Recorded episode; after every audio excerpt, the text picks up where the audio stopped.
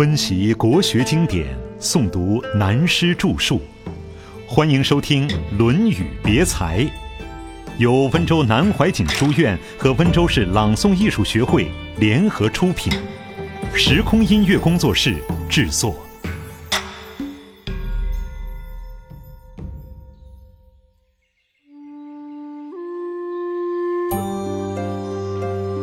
秀才未必知天下事。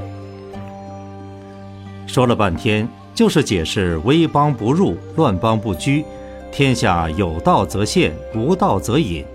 可见孔子还是赞成隐士思想。他说：“如果真有救人救世的本事，而当前的机会不属于我的，你也没有办法去救，那么先要保护自己，充实自己。所以，威邦不入，乱邦不居，天下有道则现，无道则隐。”但在下面，邦有道，贫且贱焉，耻也；邦无道，富且贵焉，耻也。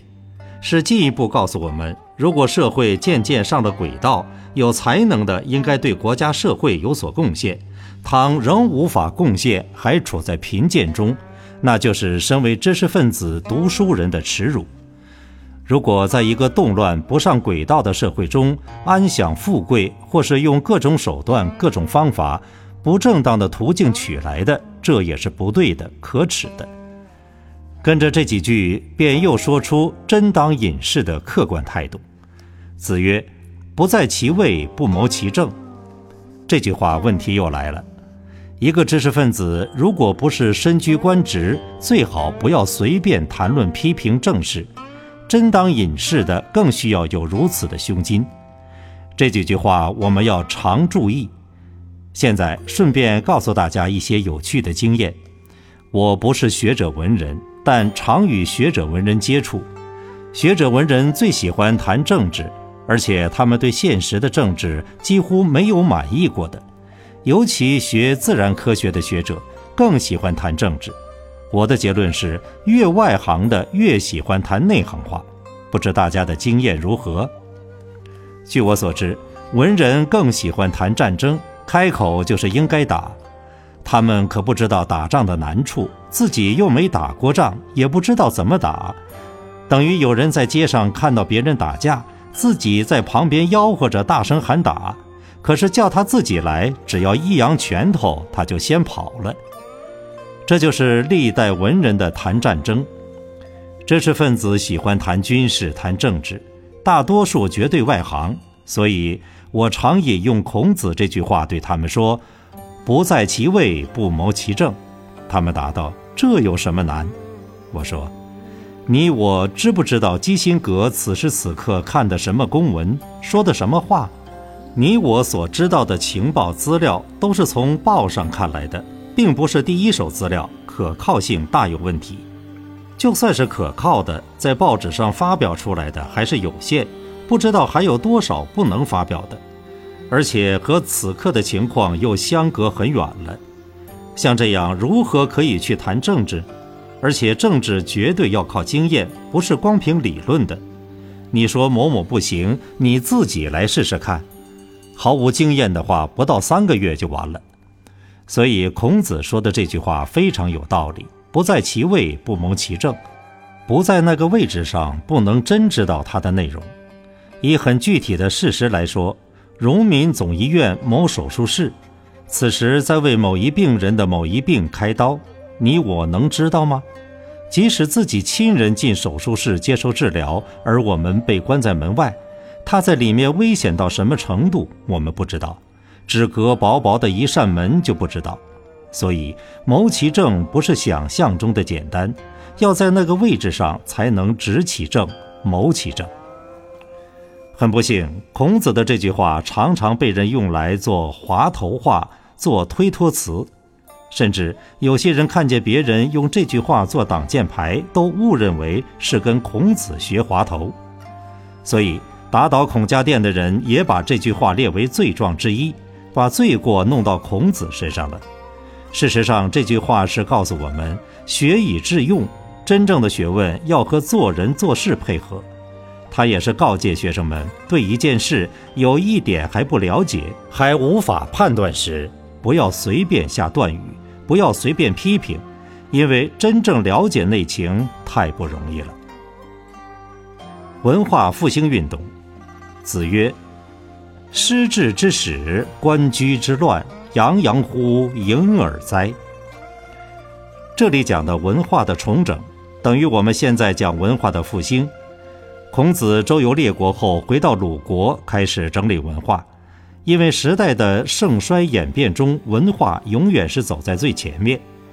周代王朝的衰乱已经很严重了，所以孔子急于从事文化的复兴，来力挽狂澜。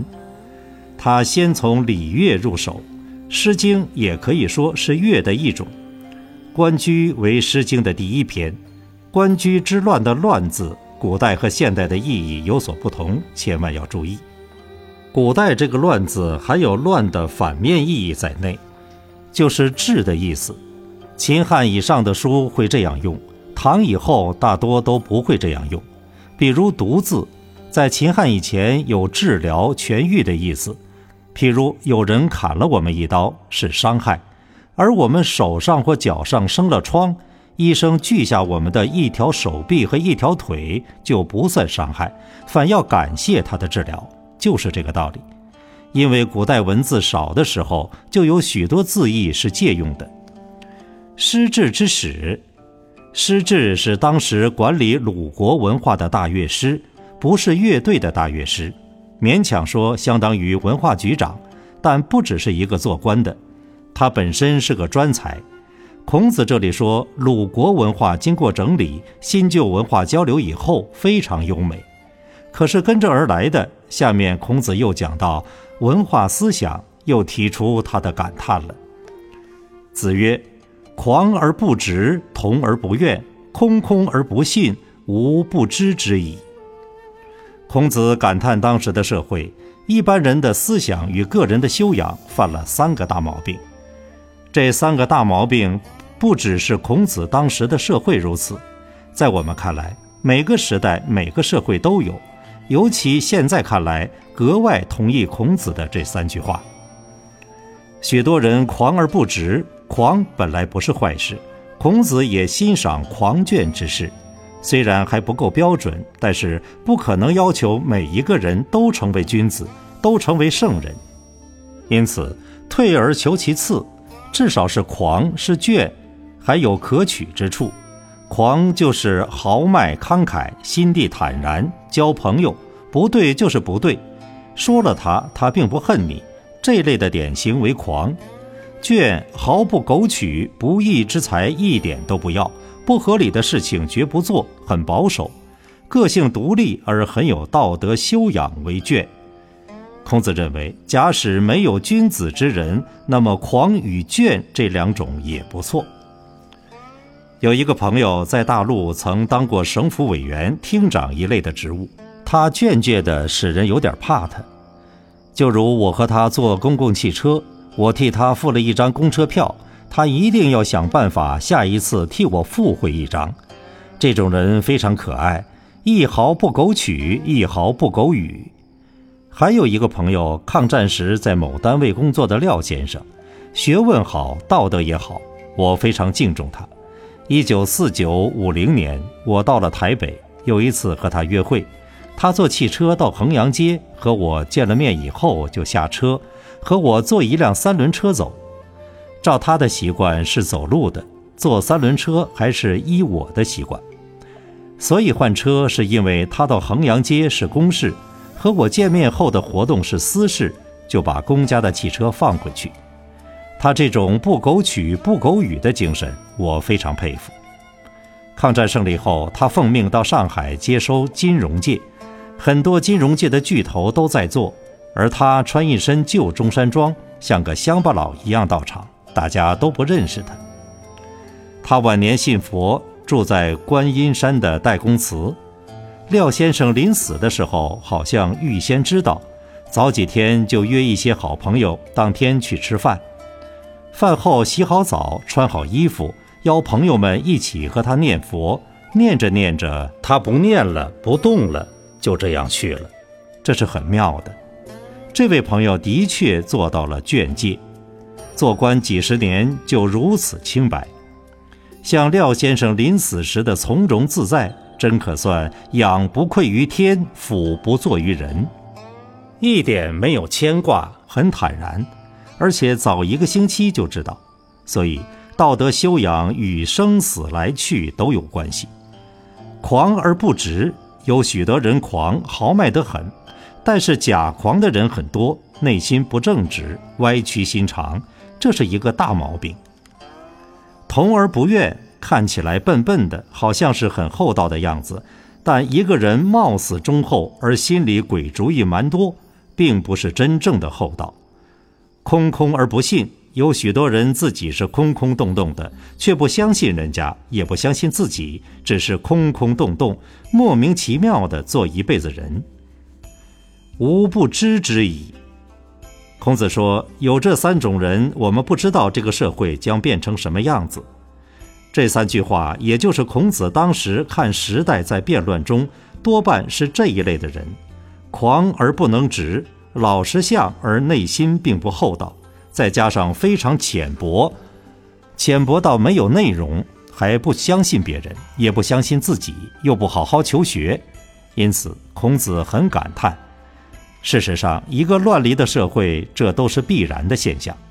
我们今天处于这个时代，看到一些人也有孔子同样的感叹：“吾不知之矣。”这句话很幽默，意思是说，实在不知道这部历史将变成什么样子。子曰：“学如不及，犹恐失之。”这是以正面的言论结束上面的话。孔子说：“真正为学问而学问，永远觉得自己还不充实，还要改进。”这句话后来演变成曾国藩他们经常引用的“学如逆水行舟，不进则退”。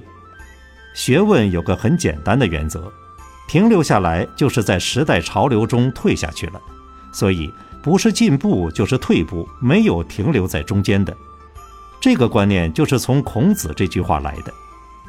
学如不及，求学问要随时感觉到不充实，以这样努力的精神，还怕原有的学问修养会退失？如果没有这样的心情，懂了一点就心满意足，结果就是退步。大家要特别注意，尤其中年以上的朋友，对这句话更需要反省。有时我们看到许多中年以上的朋友，学问事业成就了，往往自认为什么都对了。事实上，如不再加努力，就要落伍被淘汰了。思想也好，学识也好，一切都要被时代所淘汰。假如有所成就而始终好学不倦，这才叫学问，才不会被淘汰。我看到几位中年朋友的确值得佩服，家里藏书非常多。他们的年龄都快到六十岁了，每天公事非常忙，夜间读书每每到两三点钟才睡，因此他们的学识能力不断在进步，所以这一点习惯一定要养成。以我个人的经验来说，读书的习惯养成了，要无书不读，甚至坏的一面也要懂，懂了不跟他走，那才是真本事。